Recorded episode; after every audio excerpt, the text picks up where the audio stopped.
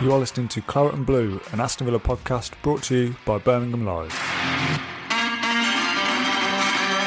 Hello, welcome back to the Claret and Blue podcast. My name is Dan Rolinson. I'm joined this afternoon by Pat Rowe and John Townley. Kind of going to go through our kind of thoughts on Brighton and then, like I said, look ahead to Southampton as well. Um, just before we started, John, you were kind of getting yourself set up and ready, walking around what sounds like a big room. So I know work from home isn't a novelty anymore, but I'm interested. Where, where are you? Is that a bedroom? Is it a living room? It seems like a big room to me. I am in my bedroom. I think it's just a lot of empty space. It's probably just a lot of echoes, yeah. to be fair. Yeah, you walked off to get something or turn the light off, and you were gone for like ten minutes in the same room. Uh, Pat, where are you? Is that a living room or? A oh, I have, I've got a, a desk in my bedroom where I usually work from, but that's got lighting issues for the podcast that mm. we found so frequently. So I go in the dining room for the podcasts. Lovely. And now I've heard that you've got some building work. I mean, this is relevant yeah, to the podcast, yeah. but some building work going on. So if there's yeah. any noise, that's what you can hear. Um, redone let's talk. let's talk about Brighton then. Um, obviously, I've done a podcast with Ash on the match day itself, so forgive us if we're going over um, topics we've already talked about before. But you two haven't spoken on air about this since the win, so Pat, I'll come to you first. Just your your general reaction to Villa winning a game. It felt good, didn't it? It was a it was a breath of fresh air and a relief at the same time, wasn't it? Uh, it just felt like we went back to basics. It was reminiscent of the Palace game, wasn't it? The first Brighton game think we should just play Brighton every week, to be honest. It'd be all right then, wouldn't it? There'd be no panic anywhere. You know, one week we're talking about possible relegation scrap, and now a, people are looking back up the top of the table, aren't they? So looking forward, not backwards. But yeah, it was just a solid defensive performance. Sat back, didn't we? We didn't have much of possession, but that was always going to be the case against Brighton. And took our chances well. Watkins, good to get back on the uh, score sheet and just loads of positives to take from it, wasn't it? Solid performance. I think it had to be against the Brighton team that are kind of renowned just to get one-one draws most weeks. Um, yeah, back to basics. Change formation as well. Obviously, having the two uh, strikes up front, two hard-working strikes, and Watkins, Watkins and Ings up top. Um, yeah, positive performance. I don't think there's, don't want to be negative, but I don't think there's too much you can take from it. I think it's good for confidence.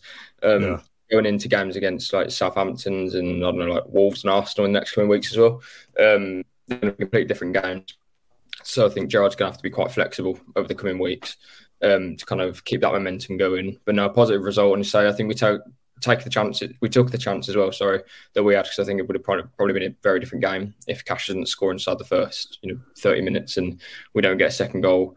Um, you know, a very good time in the second half as well um, to sort of mm. double your advantage. So um, yeah, positive uh, result more so than performance. I would probably suggest. The two nines versus the two tens, I guess, from previous mm-hmm. weeks. We've talked all season about Watkins and Ings not working as a duo, and then we switch to a formation that gets them both playing there together and we win.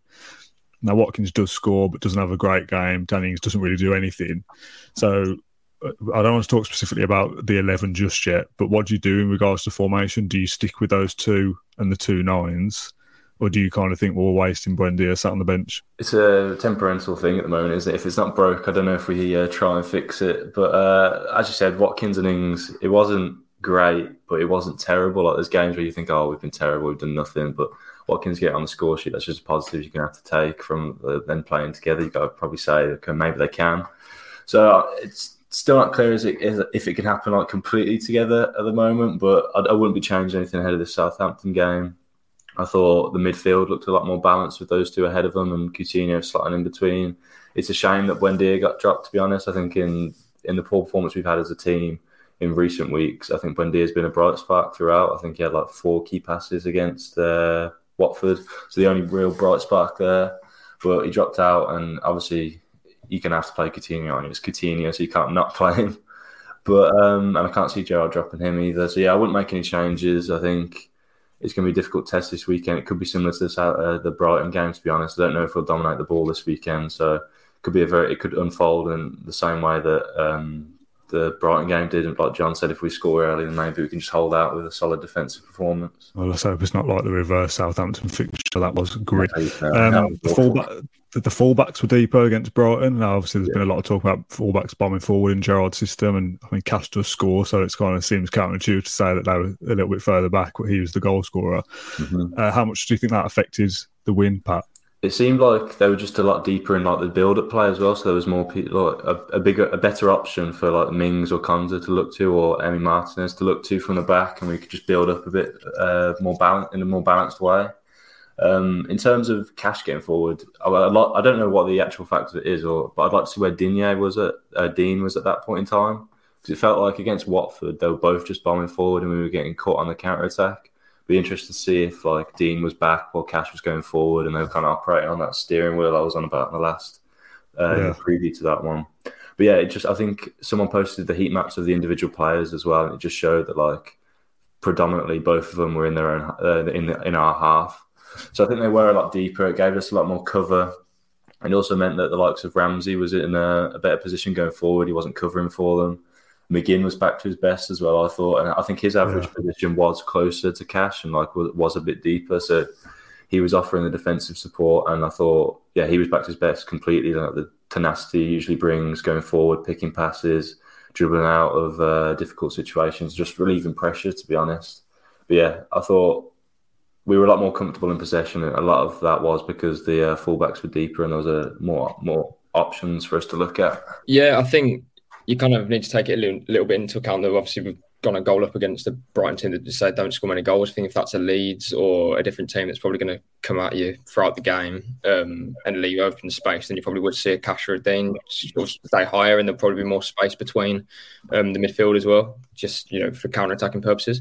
Um, but no, I think again, I think it's just the game plan against Brighton that worked really well. Um, I echo everything that Pat said. I think for that game specifically, you know, we execute it really well and you come away with a 2 0 win, uh, which not many teams do, to be fair. As I say, against Brighton, who draw many games. Um, and we're taking six points off them as well. And I don't know if there'll be another team that do that this season. Maybe Liverpool and Bright, uh, sorry, Man City. Um, so Gerrard's done Graham Potter twice, really. Uh, but again, against the teams, I think you'll be seeing a different sort of style, a different um, game plan, obviously. But I think Gerrard just sticking to that 4 3 3 in the first maybe two months, even three months um, of his tenure so far. I think I don't know. I think being more flexible has definitely helped in the last couple of weeks. I think we've seen us, yeah. um, well, say last couple of weeks in the last game, sorry, but in the weeks going forward, being more adaptable. Um, for example, against Southampton, I, I, might want to see McGinn maybe sit deeper and be that assurance with Luiz. So you've got to um, sort of, you know, mitigating that ball between Ward Prowse or Romeu to the two uh, front players because um, we have so much quality going forward in a Buendia, Bailey, Coutinho, and Ramsey or Watkins and Ings. You almost let them do their thing, and I'm I'll be the first one to say I want John McGinn to be bombing forward. But in a game against Southampton, you you know. Looking at how we were in that 4 3 3, we were very open in terms of spaces between the midfielders and against Southampton, who are going to flood the middle of the park. I think that'll be a be a problem for us. So I'd like to see us be more conservative, like we were against Brighton, then again, at home, you're always going to uh, have opportunities to break with the ball and use the ball in the final third. And when you've got so much quality, as I say, I think you're going to, you know, get plenty of chances to score goals. It's about more cons- uh, stopping them at the other end, I suppose. Yeah, I'm not quite sure where I stand on it to be honest, because you see a lot of things from kind of ex pros and high high end players talk about, you know, these these elite managers will play the same way no matter what, set up to play their game against the opposition and not kind of take take the opposition into account. Yeah. I think at a lower level, not obviously we're still in the Premier League, but we're not on elite side. You do have to adapt to the size that you're playing, and it's it kind of borderlines on.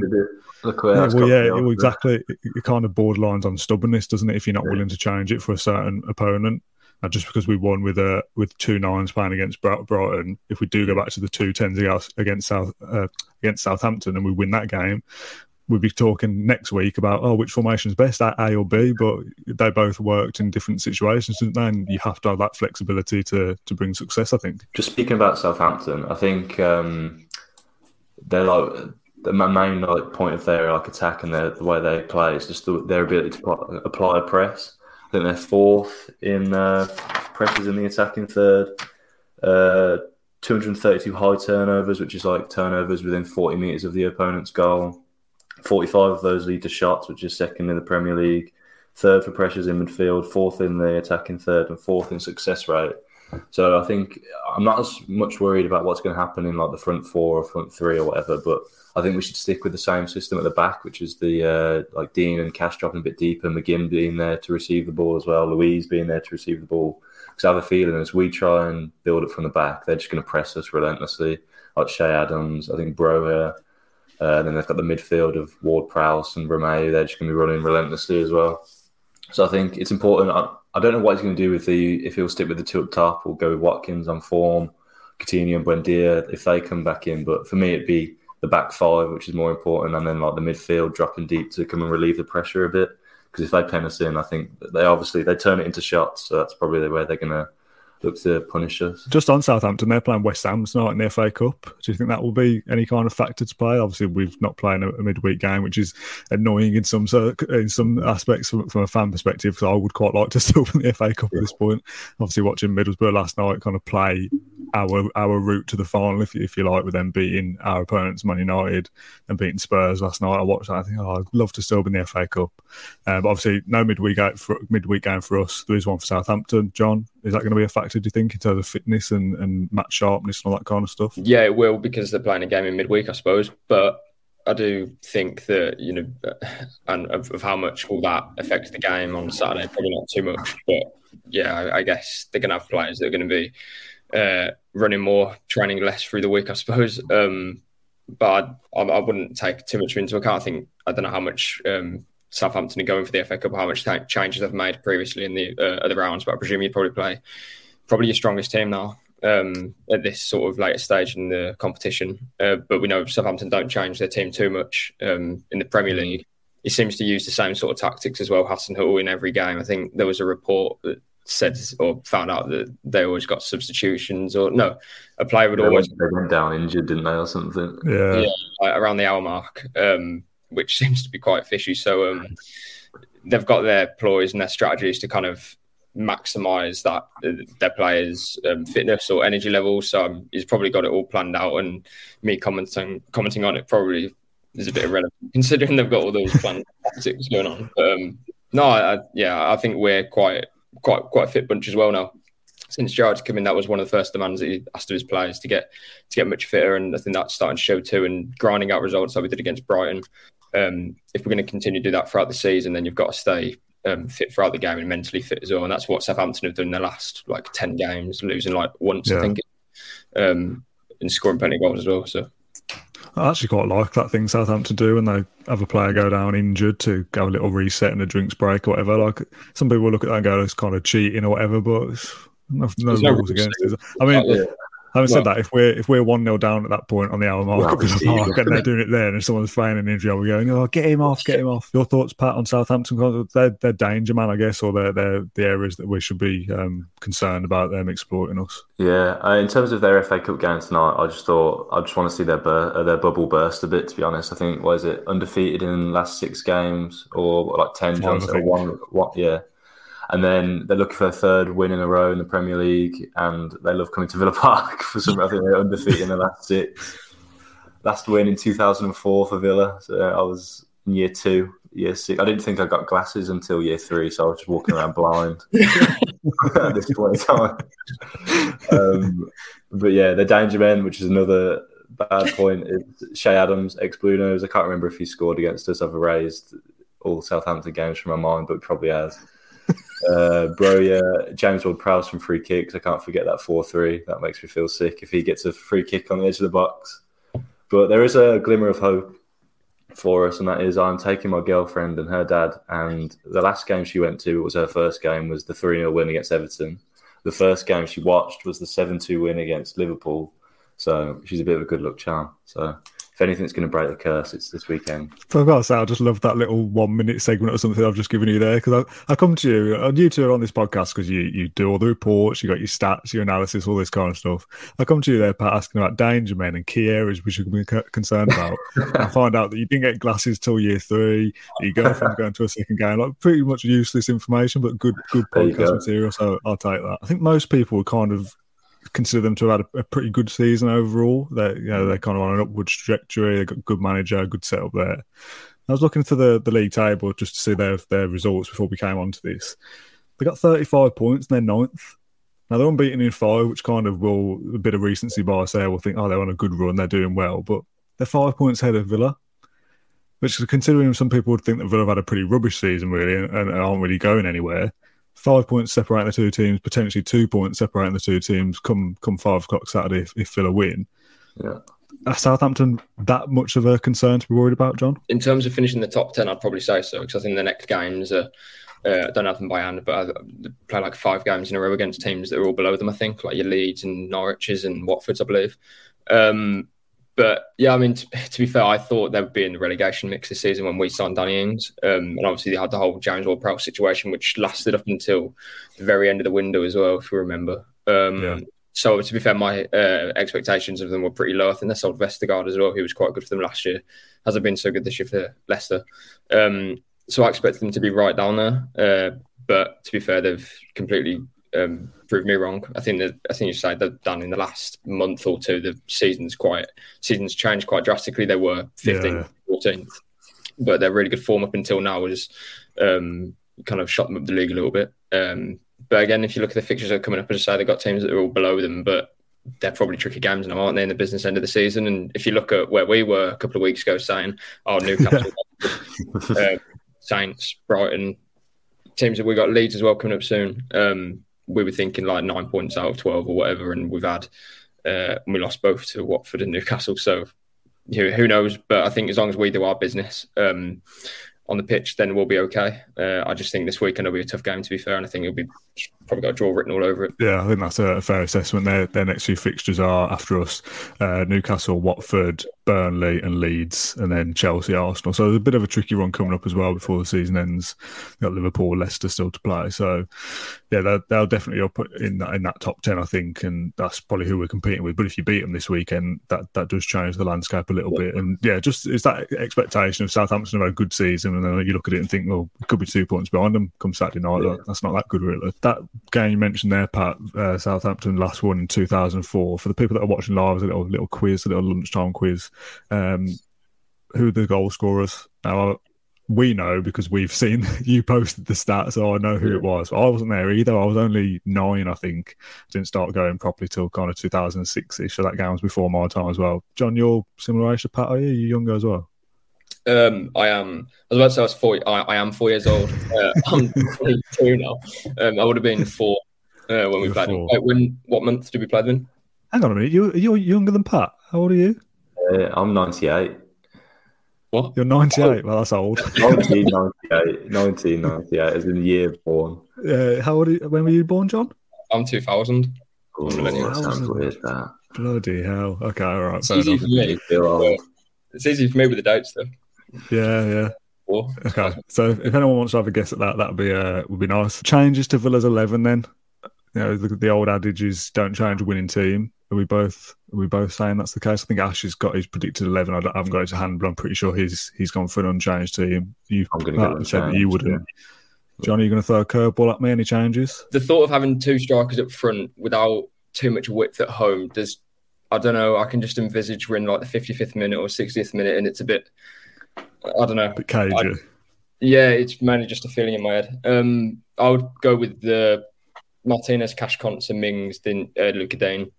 But I would have Douglas Luiz sitting with McGinn, not necessarily sitting, but just being that screen between the midfield and um, Southampton's midfield and attacks, as Pat says, they've got so many turnovers and they're pressing so high. I just think we need more bodies there because we all know what it's like. You've got Tyrone Mings and Konsa just looking uh, forward, trying to play those forward balls, and then it's just Luiz kind of hovering in that number six position, and there's nothing mm. much going on. So I'd have two in there. Jacob Ramsey's a 10, uh, Coutinho on the left, and Buendia on the right.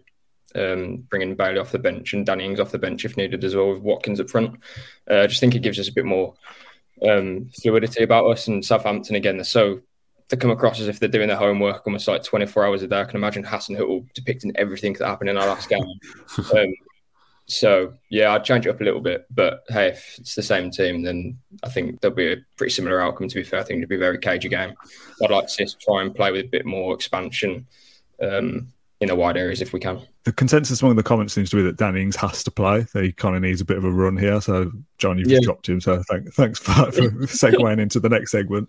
Um, surely Ings has to play, says Rob. How many times do old players come back to haunt you? Which is, yeah, that's fair. Josh Kirk says. Bailey could also come on for Ings and so then you can stick with the same formation and have Bailey playing up front effectively. Mm-hmm. Um, Daniel says, I think Luke needs a run. Uh, appreciate Watkins got a goal, but with Buendia, Coutinho, and Bailey should mean Dan Ings would thrive. And yeah, on paper, that makes sense as being a nice little system, doesn't it? I suppose the one then, just to kind of end, because we haven't got all day to um, chat about Villa, unfortunately, the curious case of Morgan Sanson, what happens with him uh, we always talk about changes for the team every week. We do these graphics saying, you know, what change would you make? And everyone says Sanson, Sanson, Sanson. We'll do a tweet saying, should Sanson start next week? And everyone's yes, yes, yes. When the same news comes around from Steven Gerrard and he's nowhere near it, doesn't even come off the bench. Um, I don't, I, I don't he think it's last game. Brighton, I think. Yeah, it's the one before he, he was struggling. Yeah, he, he, doesn't come on then. So how do you assess? I don't know whether you two have spoken about this recently. How do you assess Morgan Sanson's future at Villa, effectively, John? Because if he's not getting game time, he's not going to want to stick around, is he? Yeah, and I don't see that changing. Um, I really like Morgan Sanson, and I think it's a shame that he's just going almost way back to the start. It's a shame that he had those injuries under Smith because back then he was playing most games, and I think he'd be a, um, a consistent feature in the team at the start of this season as well. Um, and then Gerrard, we know Gerrard likes him. Gerrard said, uh, asked him actually about him, and he said that he watched him or he played against him when Rangers played a pre-season game against Marseille, and he said that he was one of the best players there, and he he basically reassured him when he first came into the club, Gerrard, that um, Sanson would be part of his plans and that he's got a future at the club. But he might have a future at the club because it suits Villa to have a player of Morgan Sanson's quality on the bench. But if you're Morgan Sanson, you're not, you, you don't want to be on the bench at Villa um, because although we're all saying, oh, we've got a big plan in place, we've big ambitions in five years, maybe we might be in Europe. Morgan Sanson will be like, what, 31 or 32? With probably like 20 more Premier League appearances or something by that time. Um, so it's not really it's not good for him. He's got a career to chase, and at the moment, we're just a mid-table Premier League team. Um, and I'd also argue that I can't see him getting any game time because simply I don't think he plays number six in terms of what we want. Um, so he's not going to be replacing Douglas Luiz or a new uh, defensive midfielder when he comes in in the summer. Uh, he's not going to be displacing John McGinn because that's just not going to happen um, under Steven Gerrard. Whether fans want to see it or not, it's not going to happen. And then Jacob Ramsey as well is probably one of the first names on the team sheet. You need that um, again, Sanson can play that role, I think, but Jacob Ramsey's going to play every game. So the midfield just seems so set to me already. Um, so I can't see any game time from there. Again, I think if you look at a Carney Chukwuemeka coming off the bench, that makes sense because it's a player that we want to try and tie down to a new contract and offer him game yeah. time and sort of prove um, our promise, should we say? Uh, but with Sanson, there's um, there's a player there that you'd love to have at the club when we're in Europe, for example, in a few years' time, hopefully. Um, but you can't just keep him kind of not like a prisoner, but he is sort of not there, isn't he? Is he playing games for any of the well, not any of the Premier League teams. For most of the Premier League teams, he can be playing in France at probably the highest level as well. Um, so for me, it sounds a bit silly that it'd just be sticking around. It doesn't suit him. And to be fair, in the summer, you could probably get a decent fee for him as well. Probably get your money back. So when you got him for what was it, fifteen million? Yeah. Probably get your money mm. back around that. Um, it, it's just a shame. I just can't see him breaking into the um, first team 11 anytime soon. I'm asking you to join me in speculating here, Pat, with uh, absolutely no insight at all. Uh, don't go to Bodymoor, don't see the players, don't know anything. Neither of us do. Mm-hmm. So, from a podcast point of view, this is just us as fans chatting as here's my maybe a, a, an option for what's going on. Potential attitude problem with Sanson, maybe. You know, Steven Gerrard said that he likes him, then doesn't really yeah. get a kick. There's been two managers now at Villa who have not chosen to play him really. I know he's had his fitness concerns, but still not had the game time he, he probably could. He has been fit for a little bit now and still isn't getting much of a look in. Yeah. Is that a possibility that there's maybe a bit of a problem there with him as a personality? Yeah. Um, you know, well, there was that moment where he did he kick a water bottle or something when he came off, or yeah, I don't really when he came off against United, and then his face when we were in the Newcastle game when Carney came on ahead of him and when we needed like a bit of control in the game. Same for Watford. It doesn't look that great, but I can understand him being annoyed at it. Gerrard hasn't really revealed anything as he said he likes him, so I can't.